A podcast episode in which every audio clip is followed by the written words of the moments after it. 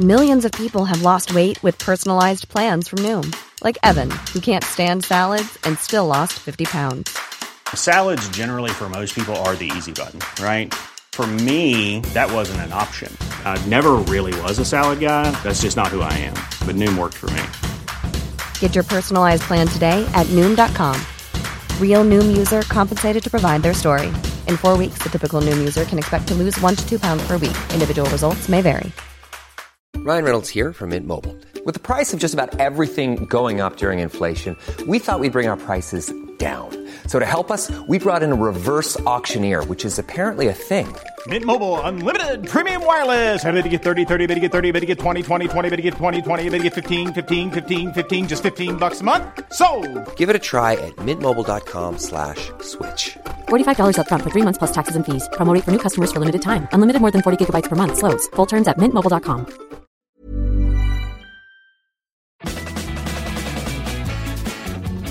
You're listening to Footy Prime News and Such, your one stop destination for footy news and such. Footy Prime, your almost daily footy fix. Hello, football fans. Welcome to Footy Prime News and such. Hours before Major League Soccer kicks off its 2022 season. So much to get to.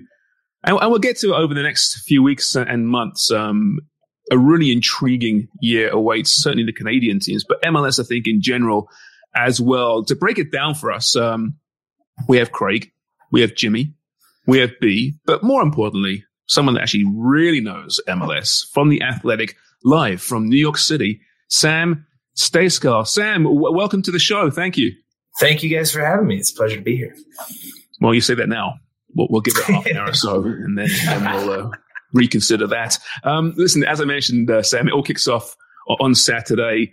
The Canadian soccer narrative's really shifted dramatically over the past year or so. Which of the Canadian teams um, intrigues you the most entering this season? I actually think they're all pretty intriguing. Um, but I think it's Toronto. You know, I don't know if that's a huge surprise, that answer. Um, obviously a ton of changes there. Bob Bradley coming in, Lorenzo Insigne coming in in a few months. Um, but one that's, I think, flying a little bit under the radar is the Carlos Salcedo move. Um, you know, I actually, a long, long time ago, I used to work at Real Salt Lake. Um, Carlos Salcedo's first day at the club was the same day as my first day at the club, as a matter of fact. Um, and so he was a young kid. He was like 18. Um, but even back then, he was very talented. He didn't play a ton. He probably should have played more. Um, that sort of contributed to a bit of a messy exit from the club. But he went on to do really good things with the Mexico national team in Europe and in Mexico. Um, you know, I'm sure you guys probably remember that game he played for Mexico in 2018 against Germany, where he was, you know, one of the players of the game in, in Mexico's win of the World Cup against the defending champions. Um, and I think if he's engaged and if he's healthy, then he has the potential to be the best center back in MLS. And that was a really big hole for TFC last year. Um, so I think, I think he could be a really big addition for them. So I'm intrigued to see what they do. Uh, I mean, I think it's fair to say they have some more moves to come. Um, but I'm curious to see what it looks like, especially with some of their young players too. You know, Jahkeele Marshall Rutty. I'm curious to see what kind of role he has. Uh, moving forward. And and then you know Insigne, I think we're all expecting very big things from. So Sam, Sam when you when you see uh, the MLS teams, and who would you say uh, are the most ambitious? Uh, obviously, Toronto FC is a is a club that's proven in the past that they're willing to to spend uh, and even overspend to get players in their prime uh, to be successful. other clubs are in the same situation. Um, but which ones would you say actually right through their background off the pitch are the most ambitious? Yeah, I'll put Toronto in that group. Uh, Atlanta, certainly. Um, I, I, would say maybe those are the top two. In fact, um, I think New York City FC is in that mix. LAFC is in that mix. They do things a little bit differently in terms of the profile of guys that they go after. Um, but certainly good infrastructure, good resources, all that stuff. Um, other teams, I mean, Miami started with a bang uh, in terms of who they went out and, and acquired. Uh, that didn't go so well. Um, and they're kind of having to build up from the bottom here. Um, but I think eventually we'll start to see them make some really big moves again. Um, and then, you know, the next tier down, maybe Seattle. um, I would put in that mix. Um, I feel like I'm forgetting somebody, which is bad. But oh, the Galaxy. There you go. Um, uh, so yeah, yeah, right. How can I forget them? But it's been a tough run for them for the last five, six years now. So, but I, I expect that Greg Vanney will kind of get them on track and get them back into the playoffs this season. It's been easy to forget the Galaxy the last couple of years, buddy. We yes, won't hold that against you. Yes. Won't hold that against you. Uh, you follow all the, but the real behind the scenes, the uh, the nitty gritty of MLS as a league, and it's for as excited as everyone north of the border was to see TFC open the wallet for Lorenzo Insigne. I, I want to know what you know what the rest of the league think of that. Like completely, you know, yeah. blowing up the the pay structure that had previously existed and just turning MLS into completely the Wild West. Yeah, so I was actually having a conversation with somebody at a different club um, just the other day about this, and I thought what he said was interesting. And basically, he was like, "If in like a normal world, this makes no sense. Like, imagine you're going to pay this guy like how many millions of dollars more, $10 million more than the next highest paid player in the league, basically. You know, it's ridiculous. And, and he's coming here and, and, but that's what it takes to get him. And this is the way the MLS rules are structured, right? MLSE clearly gave Toronto FC a mandate. Okay, go out and win. You can spend a ton of money. Well, this is like the only place they can spend it, right? They only get three slots to spend this kind of money. One of them was already occupied. Actually, three of them were already occupied. And then they had to move to Soteldo and Jozy, of course. Um, so you can only spend that money in a couple places. And so this is the way the league works, right? It's crazy. It's not a normal world, right? Mm. You can't spread that money out over the rest of the roster like you would in, in a different league. Um, so this is MLS. It's just kind of how it works. This is just you, more amplified. You, you mentioned about Jozy, Sam. Uh, that that move to uh, New England, uh, I think for him, it's it's it's uh, it was good. I think it was time that he, he moved on from Toronto FC. Uh, but what's going to happen to him there? Because he's not actually a designated player, is he? I think they already no. had their three, so he's coming in with the allocation money or something like that. So. What happens with him and that team? Who scored? I think they scored the most goals in the league last year. Um, strong offensive choices. Uh, and if Jozy doesn't fit in there right away, is that going to be a problem from New England in in the middle of the season? I don't think so for a few reasons. One, he has a relationship with Bruce Arena, the head coach there. Bruce Arena is, is a really good man manager by all accounts. Every player you speak to about him kind of praises him and how honest and forthright he is with what a player's role is going to be and what they can do to change it. Um, you mentioned that they scored a ton of goals last year. Adam Buksa and Gustavo Bou are going to be the players playing at the top of their formation. Uh, but Adam Buksa might get sold in the summertime. And if he does, then Jozy Altidore maybe can step right into that starting lineup. Um, until then, they're in CONCACAF Champions League. You know, they'll have a number of midweek matches. They can kind of rotate in and out. Um, Bou, in particular, is he's not young, um, so he could spell him a little bit there. Um, so I think it just gives them another good option. It was it raised my eyebrows that they gave him three years guaranteed, considering his age and his injury history um, I was like, okay, take a flyer on the guy. You know, he's supposed to be motivated because he, the U.S. national team, he's still like in contention for Qatar if he puts together a good season, which is kind of miraculous. Um, but he's, it's legit. Um, so he should have plenty of motivation to go out there and do well. Um, but just given his his health and the fact that he hasn't been able to stay on the field, giving him three years guaranteed at his age, that one was yeah um, questionable in my opinion. Yeah, the other thing too with with Jozy, and you're right, he's had an awful lot of injuries, um, and he did well in Toronto. Uh, towards the end, you know, he, he was limited. Now he's going to New England, but he's going to be playing on turf now. Yeah. How do you think that's going to affect him? Because if he does become the number one, is he going to be able to play 15, 16 home games on that turf?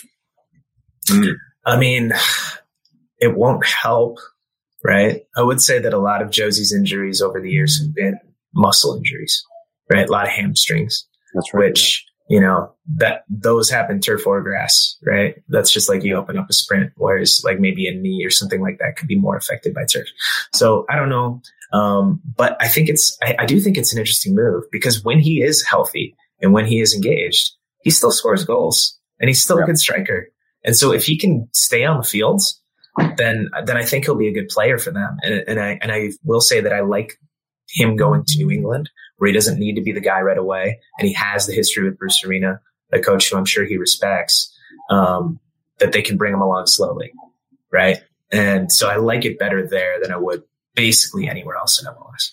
The, the DPs, Sam, and they always have made the headlines. Who's mm-hmm. coming in? Who's leaving? You know, ever since the Beckham rule came in back in 07, which I thought was unfair. It should have been called the Brennan rule because that's the, the, the Brennan came in as well and just smashed the, uh, all of the, the, the the pay structure of MLS when Jimmy arrived. Are you saying I had a bigger name than Beckham?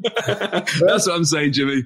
You had a bigger name than David Beckham at the time. You know, instead of money, they just gave a, they gave him a billboard over the uh, the Gardiner Expressway. That's right. Yeah, yeah, exactly. But um, some things are priceless. But you know, it is changing. We're seeing we're seeing you know obviously bigger names coming in now in their prime or close to their prime. We're now seeing, of course, good players like you mentioned, they're leaving during the summer as well, which we're seeing maybe for the first time. You, you wrote about this recently, how there's a record number of off-season transfers. 16 players left MLS yeah. this past uh, window. Is, is that a sign of MLS improving its standard, do you think? I think so to a degree. Um, I think it's also a sign of, of just a changing perception. You know, there's always a little bit of a lag between like an improvement in standard and, and a recognition of that improvement by other leagues. So I think that's part of it. And I think part of it is just kind of the changing nature of the transfer market in general, right? It's a lot more globalized than it used to be, right? You see players from places like Senegal or South Korea, right? Their national teams have players in top teams all around the world, just like the US and Canada do to maybe a slightly lesser extent in some cases. Um, so I think that's part of it. And then teams are buying younger all over the world too, right? So you have a Ricardo Pepi or you have a Kevin Paredes or you have a Daryl Dike, none of whom I, I, think have played more than 40 league games at a senior level, all mm-hmm. moving for, I think the smallest fee in that bunch was seven and a half million dollars. Right. And that's just kind of the nature of the game now. Teams are looking to buy younger players that they can, you know, hopefully develop further and flip for more money. Um, and I think that's a good thing for MLS um, because of you know, the size of the league, how many academy players there are, the infrastructure in the academy and, and the amount of money that they pour into that. Um, that's something that should be able, I think, to be repeated. Um, will it be for that much money? I don't know. There could be a little bit of a correction there, uh, but I think eventually they'll kind of find an equilibrium what I what I do find, and tell me if I'm wrong, Sam. I, I think there's great value in MLS. I think these the, the fees that you talk about are fairly large, but when you talk about some of these European transfers and when they're looking at European leagues and trying to make those, they're massive amounts of money. You know, like we're talking tens of millions. Is there good value in MLS? I think there is. I think so, but I think this winter kind of changed it. Like I would have, I would have really been with you if we were having this conversation a year ago. But when you're talking about Ricardo Pepi for I think, you know, anywhere between 13 and 20 million dollars, depending on how he does. And he's going over there and it's been a tough start and, and, you know, give him time for sure. Right.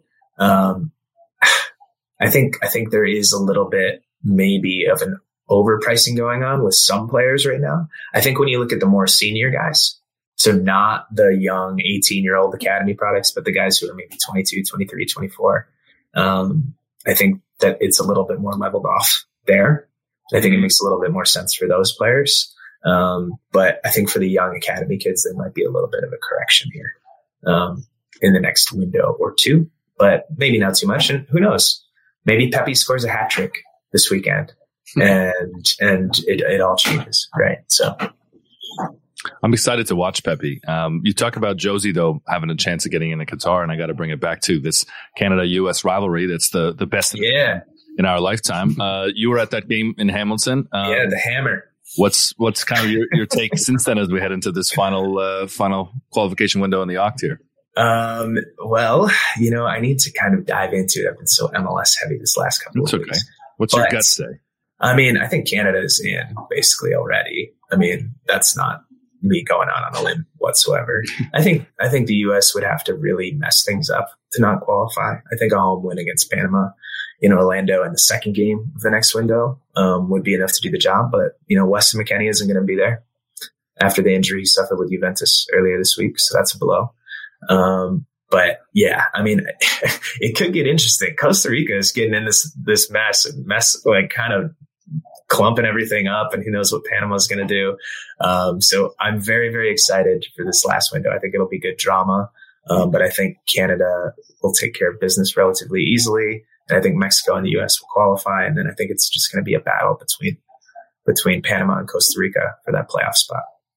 Going back to MLS, Sam, uh, we've seen massive expansion since 2014. Yeah. Uh, what I mean, I remember Don Garber saying, "I don't know what he sees. We're going to get to 20 something teams," and it was 30 teams, and, and they just keep getting bigger and bigger. It's obviously very attractive to ownership because of the you know the compared to other major sports, um, they can compete uh, at a very low budget, really, in comparison. Is that one of the reasons why they're getting involved in the growth of the game? Uh, what are you seeing in the United States? And uh, yeah, and another thing, I mean, we up here, hockey still puts itself as number four in the in a major sports in North America, and I got to question that. Uh, and the reason being, I, it, you know, all the Spanish speaking uh, networks in the states and the numbers that they're polling, World Cup numbers, Champions League numbers, Euro, mm-hmm. Copa America numbers, on and on it goes. Some of those are massively uh, Im- impressive, and even at the World Cup level, as opposed to Olympic Games, what other event will people watch other countries play that they're not in it. That's what will happen in the states, and it happens yeah. with the World Cup. It's very, very different. But where do you think that soccer stands on the on the uh, on that scale in the United States right now? Yeah, I think it's fourth, but I think the NHL, if you were going to go by leagues, is fourth right? If that makes sense. Just because soccer is so fragmented in terms of what people are watching, whether it's MLS or Premier League or Champions League or Liga MX, which is the most watched soccer league in the United States. Um, you know, so there's so many different audiences and so many different leagues that people watch that it's hard for anyone to kind of say, Hey, we're bigger than the NHL in the United States and Canada. Um, you know, I don't think that's necessarily the case. I think soccer as a whole bigger than hockey as a whole, though, in this part of the world, which I don't know hopefully that doesn't get me in trouble with your guys' audience. Um, but to your no, first, not our audience, buddy, not, not ours. no. to, to, your first question, um, you know, I think owners and ownership groups and potential ownership groups see good value in MLS. And I wrote a big story on this about a year ago now, um, just kind of what they're seeing. But they, you know, you want to buy the growth essentially. And even though MLS teams are trading now for 500, 700 or 300 million dollars for an expansion fee before you even build a stadium or an assemble a roster or anything like that. Like they're expensive. It's a lot less expensive than the teams in any other league. And I think the league rightfully sells itself as we have so much room to grow. Right. And so this $500 million investment that you might make now, well, in 20 years, it could be 2 billion. Right or or maybe not even 20 years. You know, it's crazy to me.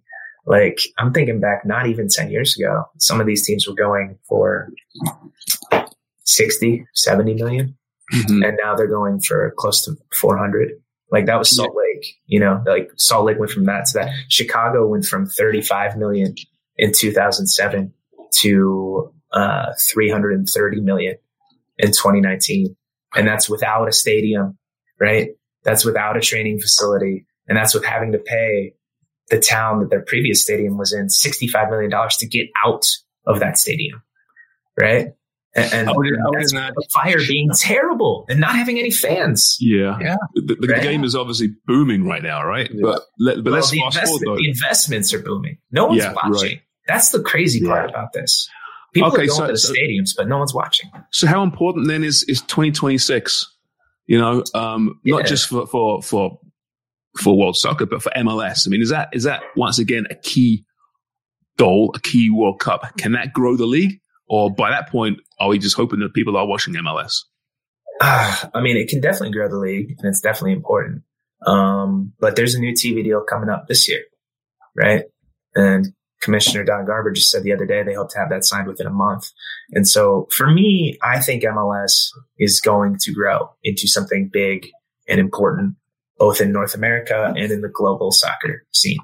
But my question is, how fast will it get there and how high will it, will it go? Right. And so far throughout its history, MLS has been pretty measured in terms of how it approaches things. Um, it doesn't want to go too, too fast. I think that TV deal will play a big role in determining how fast the league goes and how aggressive they, they push before 2026. And then after 26, they want, they want to take advantage of that tournament. And, and why wouldn't they want to take advantage of it? You know, that could be a big, could have a big trampoline effect for the league where it could really bounce things forward. Um, so we'll see. I mean, I think long term MLS is going to be fine. It's just how long are we going to have to wait for it to really hit? When you look at Major League Soccer and how how much it's grown, um, and you still got expansion teams coming in, mm-hmm. do you ever think in time there might be promotion relegation? And will there be enough demand for there to have more teams? I don't think there will ever be promotion and relegation. Um, if there ever is, and I would put this in a very like a less than 1% chance of ever happening, it would be a closed system promotion relegation where you have like an MLS one, MLS two, and you can't drop below MLS two. And there's some sort form of like revenue sharing to make sure everyone's still making their money.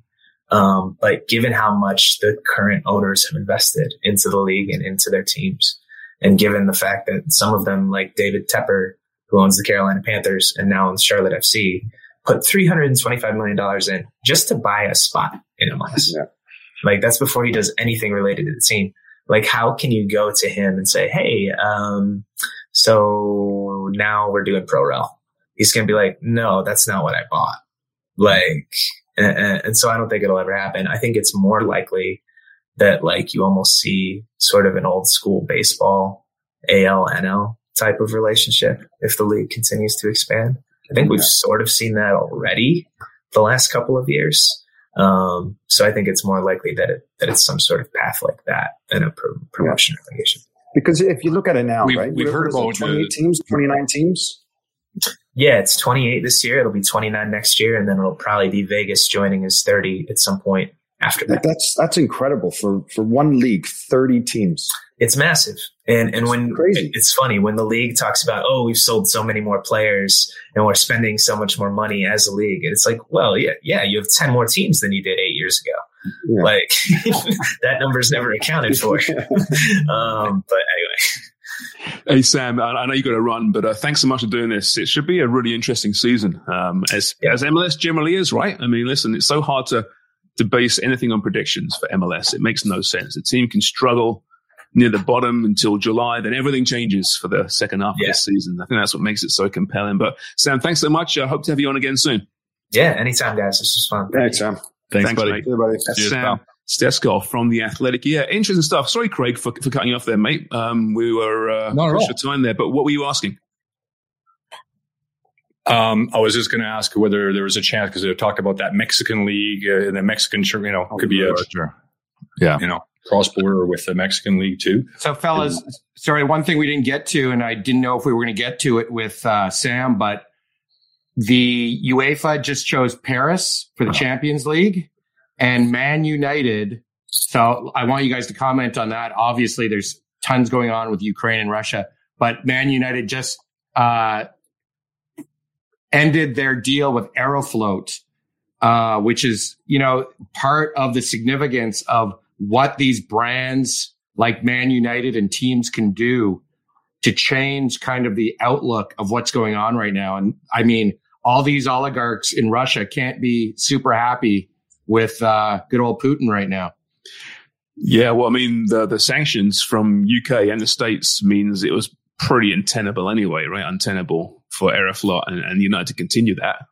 They they essentially froze accounts. They they banned Aeroflot from operating in UK flying in, right? So I don't think United, for all their mismanagement over the years, commercially they're pretty switched on. I can't imagine them putting much of a fuss up about that. Now, the guys that you think would team up with Russia is like Newcastle. Newcastle should take that deal. The loppers and the choppers hang out with Putin. It's still early. That's how they get. That's how they get away from you know yeah. putting Saudi things on the front. Just put Gazprom on the front of the shirt. Yeah, yeah. You wonder though about Roman Abramovich, right? I know we, we mentioned it briefly on the the last podcast. Um, as as they're targeting all these oligarchs, where does Roman sit in all of this, and what does it mean for Chelsea? Yeah. Well, we know one thing. I mean, in the in the UK, the wealth um, law um, that you have to prove your wealth is some sort of part of uh, Abramovich's move to Israel. So he's a citizen of Israel. Um, he saw the writing on the wall when he was applying for his visa that uh, this might not work out quite the well he was he was hoping. Um, so yeah, things have already started, and and it'll be interesting. It's going to get messy. Um, it, it, forget about the actual war itself. It's going to get messy in the other areas too, with the with the football World Cup quality, do with the Russian national team. Kick them out. Um, where do they kick 'em play out. games? Kick him out. It's straight. See, I, I'm, I'm, I don't know if I agree with that, fellas. Just kick them out because then you're pu- you're punishing the athletes, and if the athletes don't agree with what Putin is doing, then why why should they be punished and not Kick them out. Kick them out. No, Well, Well, but they they, the they- Olympics. but they represent They a did with the country. Olympics. right? It's, it's unfair, FIFA Jimmy. You're right. Something like that. It's really unfair. I is agree for the athletes, but this is beyond sport, right? I think, and they represent that country. They represent their the leader of that country, and the leader's made his choice. And It's- it's Yeah, There's but you're getting punished too, for right? that for what he's done, and if you Yeah. don't agree with him, so that's it. You're, you're fin- See, I don't agree. I think you can't punish the athlete because I bet you 95 percent of those those athletes don't agree with what he's doing. Yeah, I agree think with you're that. probably right. Yeah, There's a there's a precedent though. This is not brand new, right? Like South, South Africa Eu- wasn't allowed to be an international competition. Yeah, the, the Serbian Republic, whatever whatever nation it was at the time, they were they were banned from No, competition for as well. sure. But I But think Jimmy- the Olympics got it right. in Yeah, what, no. what they did with the athletes, and I don't see why. I don't think they did. Yeah, I think they should have fucking uh, kicked them all out. I don't think they should have been there at all. That's what I was going to that say dr- too. drug scandal is beyond, beyond. Russians dead. They should not be at the fucking Olympics.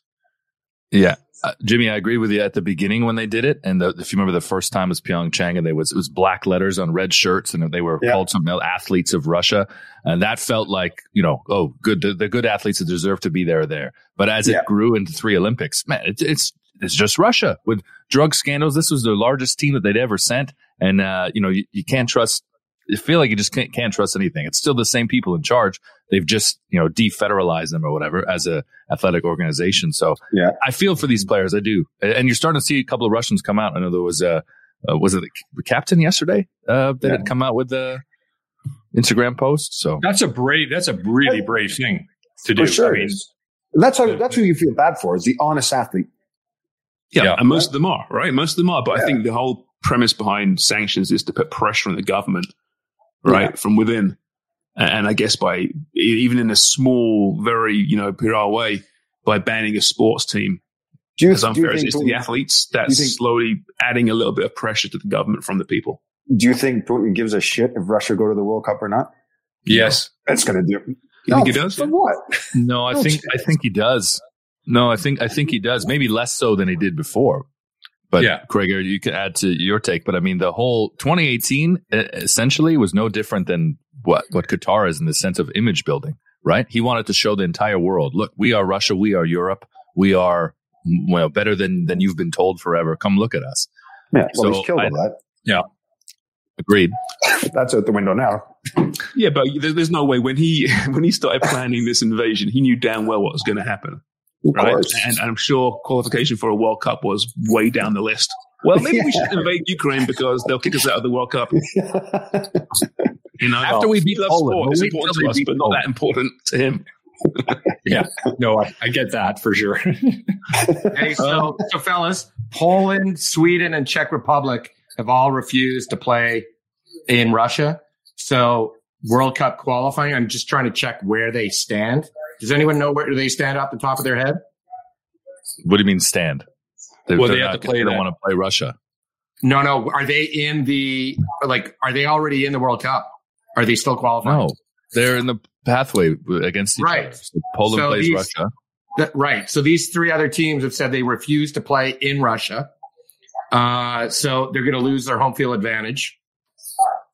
So there's, I mean, lots. I think Craig's right. I think this is Putin thinks of himself as an athlete. He goes on the ice and scores eight goals against the, you know, on the national team. A little judo. I think this stuff does affect him. Well, maybe it does, but it still doesn't you know, alter the fact that FIFA should kick him out. Hmm. As, as as unfair as it is, and sorry, Vladimir. Oh, but he really wanted to be there, though. Maybe. Come on. He loves sport. You know, let's let's I don't know. It's, Does it's it, so does, it, does it actually come down to you know massive sponsorships like Gazprom? Like they are a partner. They spend millions and millions in sponsorship. I think they own Zenit, who fortunately lost out on aggregate to Real Betis because I think that did UEFA a favor in the Europa League.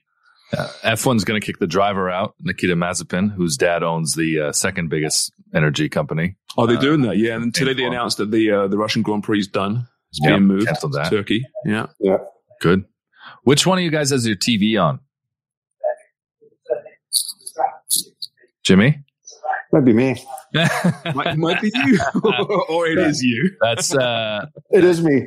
Yeah. I Wonger, got, C- I got CNN on. I on. was just wait, everybody was waiting for Jimmy to say it was him. no, I thought I thought it might have been Forrest without the headphones, but uh thank God I'm not editing this one, Wonger. Hey, listen, before we um, yeah, we- well, let's let's move on from Eastern European politics and global politics. Thanks for taking us there, the Wonger. Talking about um, very very quickly though, um, TFC, Vancouver, Montreal. Obviously, your kickoff this this weekend. Um, TFC, as as Sam alluded to there, they're not finished yet building this team. We know Insigne's come in, but there's lots of rumors about um, Criscito arriving very soon. 35 years old in Genoa. Um, played for Italy a number of occasions. Jimmy, a fullback. Now he's 35 now, right? He's still a very good player though, but given how young the current fullbacks are at, at TFC, do you see why this is actually a pretty smart move? Yeah, I do. I think it's a good move. Um, and I think they're building the squad the right way at the moment right now. Um, and I think once they get all the pieces uh, together, um, I think I think they're going to be a hell of a lot better than what they were last year. Let's hope Um, so. Absolutely. You know, I, I, I spoke with Stolly, um, you know, about Paul Stalteri, who's the assistant now, um, you know, about training, how things are going, the atmosphere. Um, he says it's great. He says it's absolutely br- brilliant right now. Training's been good. There's a good buzz around the club. Certain players have, have left. They brought in good players with good character now. Um, so there, there's a huge change in the, in the, in the dressing room. They're buying into what, what Bradley wants. Um, and it seems that they're they're heading in the right direction. So I'm looking forward to everybody once they get their the full squad. Um, I think I think they'll be up in in and around that playoff spot. That's for sure. There's They good energy be. right now. they better be. I think they're banking on it. Yep.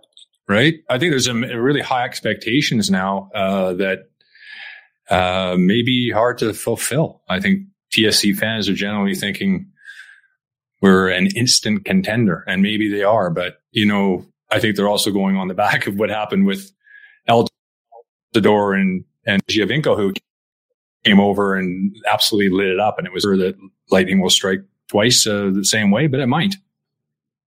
I think it's a really good point that this team is without, with or without Insigne, they're a rebuilding team. You look at the youth, right? I mean, you know, there's some really young players there who are going to be really good, but it's going to take some time to gel and adjust. Salcedo looks like the real deal for sure. Mhm. Um, you know, is Chris Mavinga very much on the decline though? It is, uh, you know, Chanel going to have to step in there at some point. Before Insigne, at what point will they be, you know, when he arrives in July the 1st? Lots of football between now and then, right? So it, it might take a couple of years, AB, and, and that's fine. But I tell you what, if Insigne doesn't appreciate the fact that he's going to arrive and will have to step into some really small Giovinco sized shoes, I'd say large shoes, but you can't say that because they were tiny little shoes. Like, like my, my daughter, actually, my daughter has got bigger feet. She's got huge feet. Um, but people expect him to suddenly score 15 goals in the back end of the season and drill home free kicks from, from 25 yards out on a weekly basis. It might be a little bit unfair. I expect them to score 15 goals in the second half of the season, and I expect them to be going to. I expect them to be selling season tickets to the Argos by kicking 60 yard field goals in promo Who? videos. The who? The other team that occupies BMO Field, Are they still there? the Toronto Argonauts, still play at BMO Field. Yes, I thought they folded. the league did not fold. It survived a global pandemic, and it's come back as Canadian as ever. Just ask. Wouldn't that be amazing if if if he Insigne goes in and he's actually the kicker for the Argos? That would just be amazing. That should be his first preseason because he's missed preseason, right? That should be it. You got preseason with the Argos one week, go to Ottawa and kick field goals. What are the odds? What are the odds then that that Insigne does in fact do that, Greg?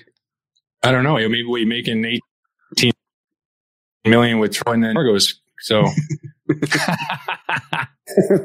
who, who makes less money? The lowest paid TFC player, which is about 60 grand, I think, or, or the lowest paid Argo? Lowest Oh. paid Argo. Lo- Yeah? What's I the, think what, the what lowest are they making? Argo. the Okay. lowest paid Uh, Argo, you think would make more? No, make less. Oh, make less, yes, for sure. I think Yeah. it's probably about uh, first year rookie contracts, probably around, if you play the season, you probably sign for about 50 now, 45. Okay. Yeah. Wait, did is the floor now in MLS? Is it, it's gone up to sixty? I believe it's 60 now, isn't it, Jimmy? Do you remember? Uh, I think it's up around that mark now. Yeah, Jimmy- the young guy. And keep in mind, you know that that's going to be a young young player normally, right? 18, 19. And now if that's a, an Argo, how old's he? 24, 25?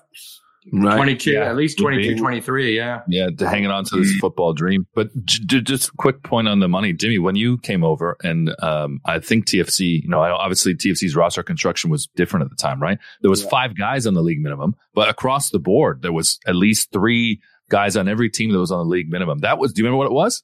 Was it 18? on the wasn't it? books, twelve. Was 12? Was it 12? Was it 12? 12. Andrea Lombardo, Gabe Gala, these young guys, twelve thousand Yeah, but you got free tracksuits, right?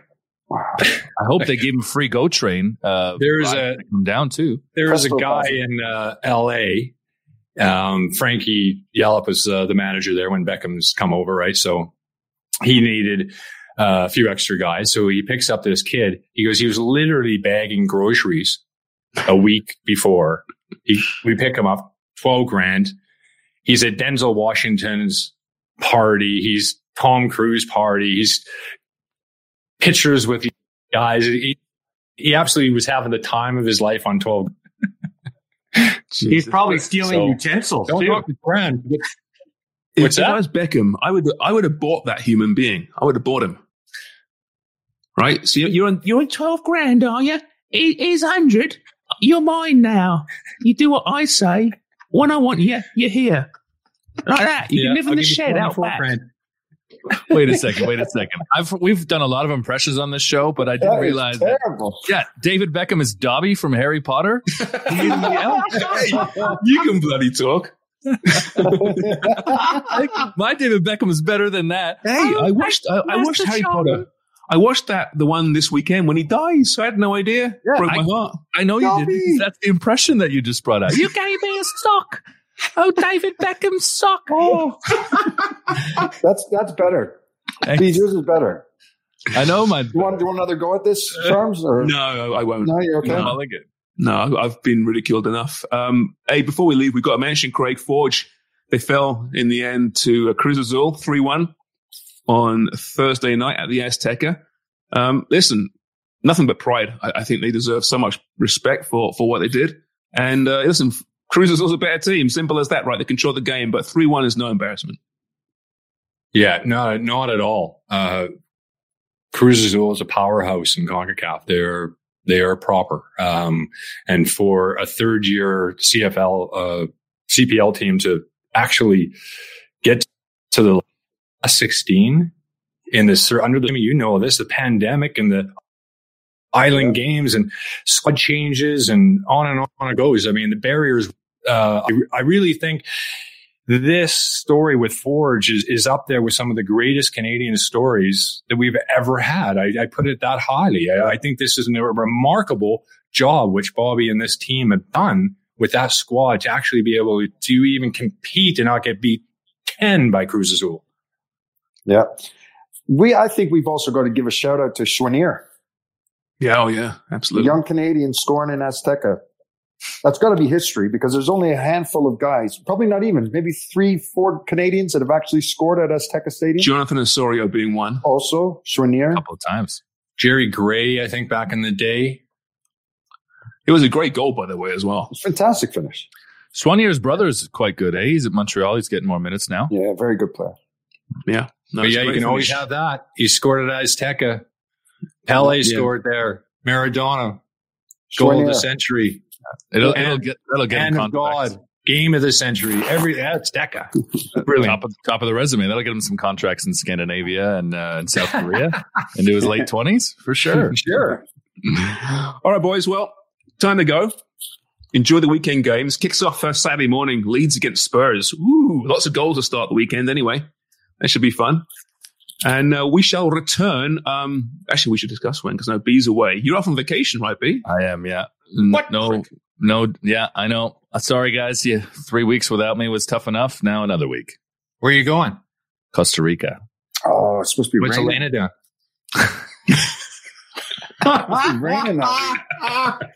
Oh, that sucks. You better sign off. You better Yeah. sign off, Sharps, before Yeah, we go I down better. this road. I think we better. Uh, yeah, well, have a good trip there, B. You deserve it. You work so hard that you deserve all the uh, rewards that come with being a media personality. All right, fellas, we'll we'll chat to you. Um, hopefully Sunday night, Monday morning, some point in the future, you will hear from us. Until then, cheers for listening.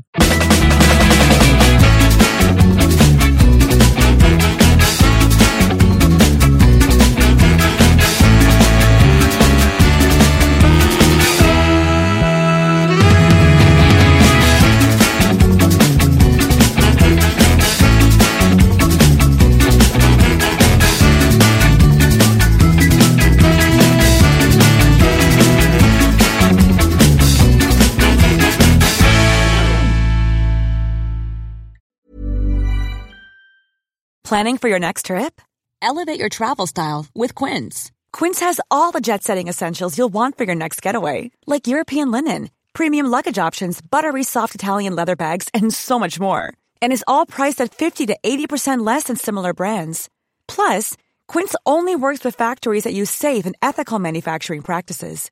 Pack your bags with high-quality essentials you'll be wearing for vacations to come with Quince. Go to quince.com slash pack for free shipping and 365-day returns. Mom deserves the best, and there's no better place to shop for Mother's Day than Whole Foods Market. They're your destination for unbeatable savings, from premium gifts to show-stopping flowers and irresistible desserts. Start by saving 33% with Prime on all body care and candles. Then get a 15-stem bunch of tulips for just $9.99 each with Prime. Round out Mom's menu with festive rosé, irresistible berry chantilly cake, and more special treats. Come celebrate Mother's Day at Whole Foods Market.